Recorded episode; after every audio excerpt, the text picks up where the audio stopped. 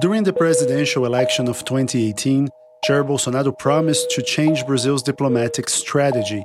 He said the country's foreign relations would no longer be based on politics or, quote, ideology, but rather on Brazil's pragmatic interests.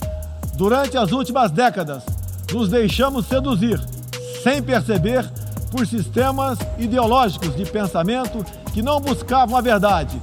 One could argue that Bolsonaro has indeed reshaped Brazilian diplomacy in many ways, but pragmatism doesn't come into it.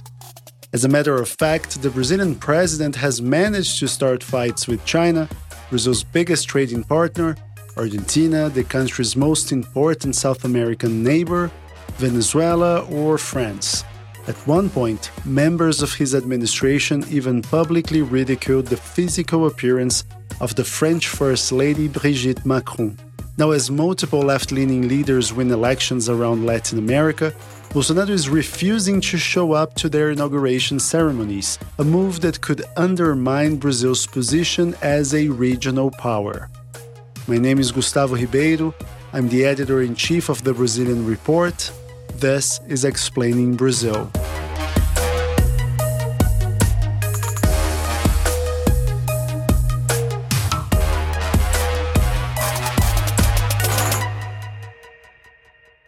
Left wing Chilean President Gabriel Boric will take office in March. While Chile is a strategic partner for Brazil and South America, President Jair Bolsonaro has already said he will not be attending Boric's inauguration.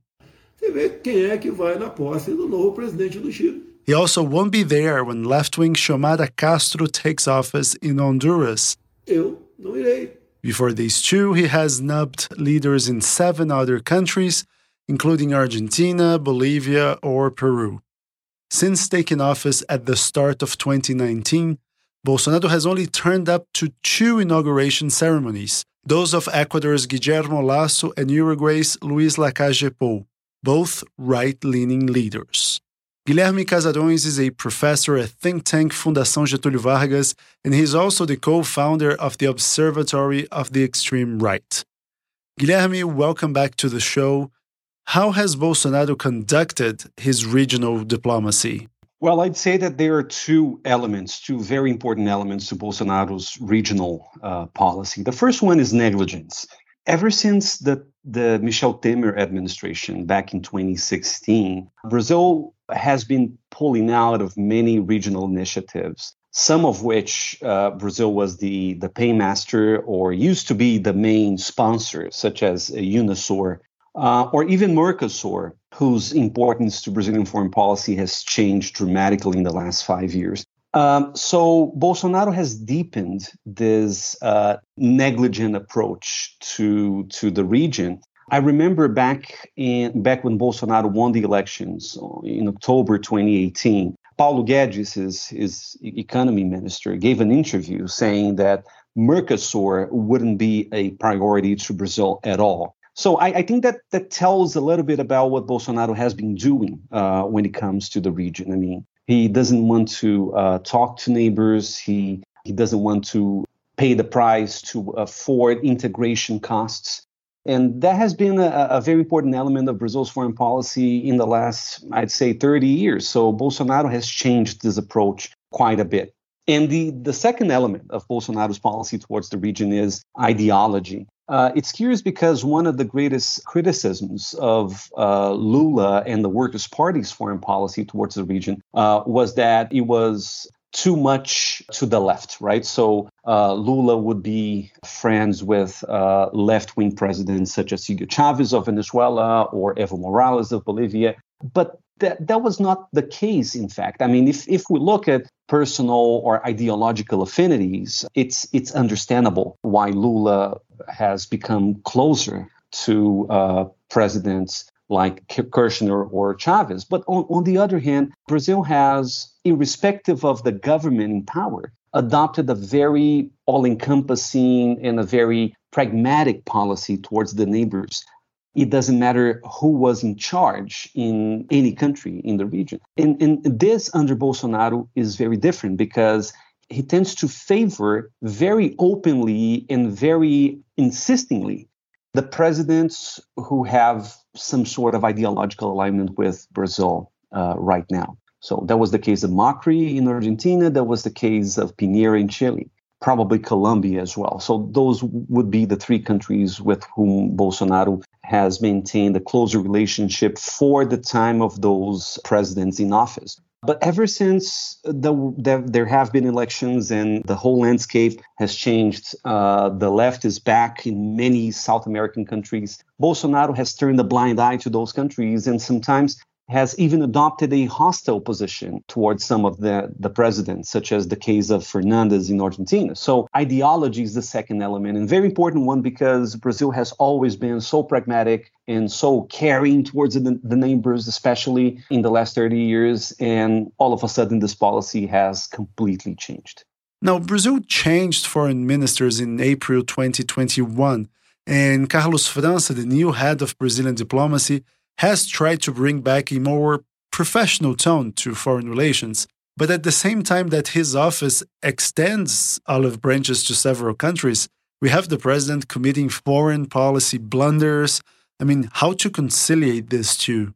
Well, this is also a novelty uh, when it comes to Brazil's foreign policy because historically, the presidency didn't really get involved in many foreign policy initiatives. So most of what Brazil was doing in the world and in the region was done through the hands of the foreign minister. So the president would be more of a ceremonial figure, uh, figurehead sometimes. So in specific summits or in specific bilateral meetings, but there was a historical alignment between uh, the the head of the executive branch and the diplomatic, the, the foreign policy establishment of the country. This has changed considerably as well. And once again, I think that we might uh, bring it back to the Temer administration because things were changing back then when uh, he appointed the the first foreign minister of his tenure, José Serra, who was a very partisan and and he he was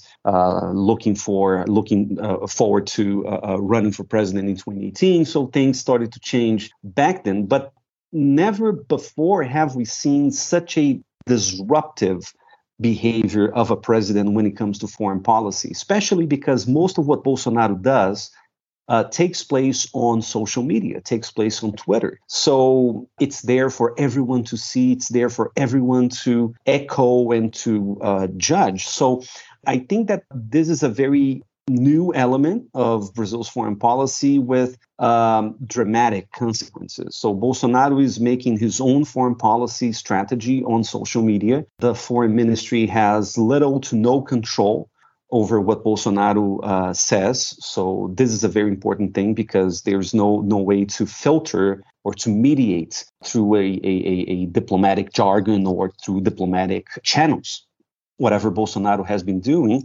And at the same time, Carlos França, the new foreign minister, has kept a very low profile when it comes to uh, foreign policy making. So the impression that I have is that he's been trying to, as you said, to bring the ship back to the route, to so bring diplomacy, Brazil's diplomacy back to normal. But at the same time, he always hits a presidential barrier, right? So he he's trying to move diplomacy back to where it belongs, let's put it this way. So a more pragmatic, a more pacifist, diplomatic approach to foreign policy in general. But at the same time, he has to control the damage or the likely damage caused by the, the president uh, here and there. So it's a, a, daunting task, really. I, I don't think that uh, uh, Carlos França is an ideologue of any kind, unlike Ernesto Araújo, the former foreign minister, who was uh, super aligned with the president, but for, for different reasons, because both were committed to destroying Brazil's diplomatic traditions. This is not the case under França, but at the same time, I think that he his uh, reach is pretty limited because we have a president who is uh, very centralizing, very authoritarian uh, in terms of his uh, way of making doing politics and making policy, and um, damage control is the best uh, our foreign ministry can do right now.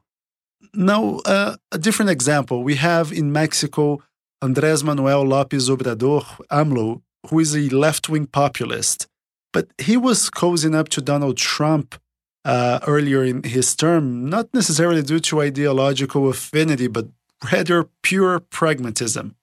I mean, Mexico cannot afford to be on the US's bad side. So there are a few issues in the region which Brazil needs cooperation with neighbors, namely border issues for tackling organized crime or drug trafficking. So, what could be the lasting effects of burning bridges with all of our neighbors? First of all, I think that one of the main characteristics of this administration is that they are absolutely clueless when it comes to policy making. So they do not really understand the meaning of public policy. So I wouldn't expect much in terms of uh, border cooperation, border control, and all kinds of bilateral relations that might come up, uh, especially when we're speaking of a country like Brazil that has thousands and thousands of kilometers of borders with like nine different neighbors. So I think that the government is pretty much clueless when it comes to that. And neighbors know that. So I think that at this point in time, on the eve of presidential elections in Brazil, pretty much every single neighbor understands that it's only a matter of time before Bolsonaro leaves office. And I think they're all adopting a posture that has been very common to Brazil's foreign policy towards the neighbors, but now I think it's the the other way around, which we call strategic patience. Right, that term uh, uh was coined back in the 1980s. Um, uh, related to Brazil Argentina relations, Argentina was going through a deep crisis in the in uh, at the turn of the 1990s. Uh, so Brazil had to adopt a strategic patience when it, when it came to Mercosur uh, to make sure that Argentina would get back on track before Brazil could try to uh build uh, Mercosur further with Argentinian cooperation. And I think that most neighbors today they understand that they have to be strategically patient uh, towards Brazil because it's uh, well what we're going through in the country right now is a historical exception I mean, uh, it's a historical exception when it comes to ideology, when it comes to uh, party politics, and of course, when it comes to foreign policy. So I, I think that uh, they are all looking forward to 2023 because most leaders they by now uh, understand that the likelihood of bolsonaro getting reelected uh, is pretty low unless something very dramatic takes place in the last few in, in the in the upcoming months. Uh, I think that the most likely scenario is that we uh, will have Lula or or Lula Moro in the second round of election. I, I, don't. I really don't think that Bolsonaro um, stands a chance to get reelected. At least um, keeping things as they are now. So uh, foreign leaders understand that, and, and they are waiting for the next president to restart relations with Brazil uh, on the right foot. Right, Guilherme, but some issues are pretty urgent. And Brazil is by definition pivotal to any major initiative advancing in the region, right? Which areas would be harmed the most by this sort of movement in Latin America of countries sort of hitting the diplomatic pause button? Well, I think that, that there are at least three levels that we can analyze in order to make sense of uh, uh, the consequences or the likely consequences of this diplomatic pause or diplomatic hangover which we're going through. Uh, the, the, the, first one is regional. And, and of course, uh, I used this expression before Brazil is the, the quintessential paymaster of regional integration in South America. So if Brazil pulls out of regional initiatives, it's very likely that this initiative will die out very soon. So uh, that was the case of UNASUR. Um, UNASUR doesn't really exist anymore. I mean, it might formally exist, but in practice, since it has been hollowed out by many uh, South American governments, I, I don't think uh, we can just recreate it um, uh, out of the blue. So Mercosur should be the, the most important initiative that Brazil has to uh, has to rescue starting off in 2023. So uh, Mercosur will be the main project uh, through which Brazil will reaffirm its regional le- leadership. And I think it's important for any president in 2023 to pay close attention to how Mercosur will evolve, how Brazil and Argentina have to come to terms, uh, to get along back again, to make sure that this initiative will work. And, and of course, uh, given the whole South American context right now, especially with left leaning presidents in, in Chile and some other countries in South America, I think it's important to consider the possibility of enlarging Mercosur to construct a stronger economic base in South America. So this is one thing. But there are two other levels that we also have to look at. The first, the, the, the second level is the bilateral relations of Brazil. And I personally think that it's easier to fix relations if they if they take place on a bilateral level because it's just a matter of uh, reconstructing reconstructing mutual understanding uh, between countries and I think that Brazil has a natural uh, gravitas that makes it easier for the country to reestablish relations with uh, other partners and uh, with countries that we have just uh, turned our backs to or abandoned somehow. So that shouldn't be a problem. And especially if there's ideological alignment or convergence, uh, it will probably make things easier in the in the middle run. And finally, there's uh, the multilateral level, and and that's uh, to me the most problematic of all of those because Brazil has always adopted a very engaged, uh, participative uh, posture towards uh, multilateral institutions such as the United Nations, the World Health Organization, the World Trade Organization, and so on and so forth. And one of the, the, the problems, one of the downturns of the Bolsonaro uh, administration's foreign policy is that he basically pulled Brazil out of each and every initiative where Brazil used to be a leader. And I'm speaking of three uh, uh, issue areas that Brazil used to lead uh, multilaterally uh, human rights, the environment, and global health issues. And I think that the greatest challenge for the next president of Brazil is to restore the Brazilian leadership in those three areas. And especially at a time of pandemic and climate change, a lot of human rights violations going around, I think it's fundamental for the next Brazilian president to make sure that Brazil will again lead in those issues. Now, circling back to Bolsonaro, he was the protagonist of a pretty pathetic scene during the G20 summit in Rome last year. Uh, Bolsonaro was left alone by other leaders and only talked to the waiters, uh, visibly uncomfortable. I was very sad when Brazil defeated, you know, the Italian soccer team, you know, four to one this World Cup. He even skipped the traditional leader's photo in front of the Trevi fountain. But I mean, it wouldn't be fair, I think, to say that Bolsonaro's extreme brand of politics is exactly what makes him a diplomatic outcast, because we have Mohammed bin Salman of Saudi Arabia, for instance, who has a far worse track record and still shakes hands with world leaders, even if they are reluctant to treat him as a worthy counterpart. So, what makes Bolsonaro such a pariah as compared to other people with far worse politics?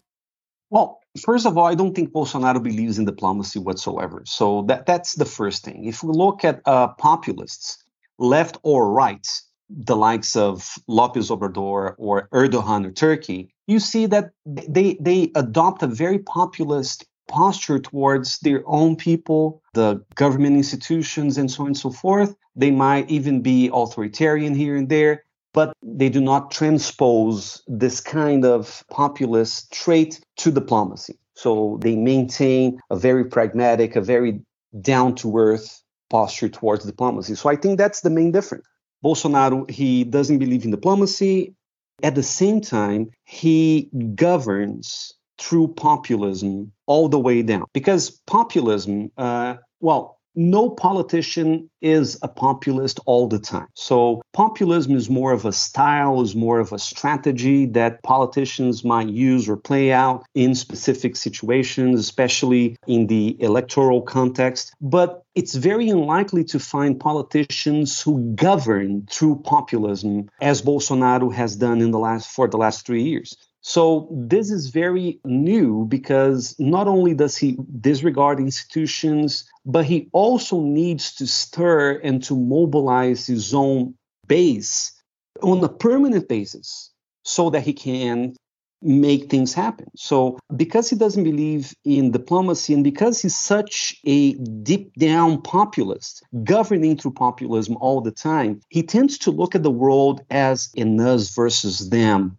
uh, relationship, permanent relationship. I think that hostility towards the enemies, the global uh, leaders abroad that sometimes he calls enemies, is just an extension of the way he uh, does politics domestically. So he sees no difference. He's, there is no line separating internal and external enemies, internal and external uh, adversaries. So I think that populism has contaminated diplomacy in such a way that he has become a, a very toxic person to establish a relation a relationship with, and that's pretty much what the rest of the world has uh, understood. And not only is Bolsonaro a, very toxic figure, but the way he's been treating some of the key issues of global multilateralism, such as uh, the environment or or uh, the pandemic, have also turned him into a pariah. So I think that no one wants to have close relations with somebody who doesn't really believe in in the pandemic or somebody who doesn't really believe that the world is getting hotter and hotter. So I think that that's also something that makes Bolsonaro a very difficult figure to make relations with. Guilherme, thank you very much. Thank you so much for having me. Guilherme Casarões is a professor at think tank Fundação Getúlio Vargas and also the co founder of the Observatory of the Extreme Right. If you like explaining Brazil, please drop us a five star rating wherever you get your podcasts. It takes only a second and it really helps more people finding out about this show. Or, even better, you can sign up to the Brazilian Report, the journalistic engine behind this podcast. We offer a seven day free trial, no strings attached, which gives you access to the site for a week without the need to insert any credit card details whatsoever. I'm Gustavo Ribeiro. Thanks for listening. See you next week.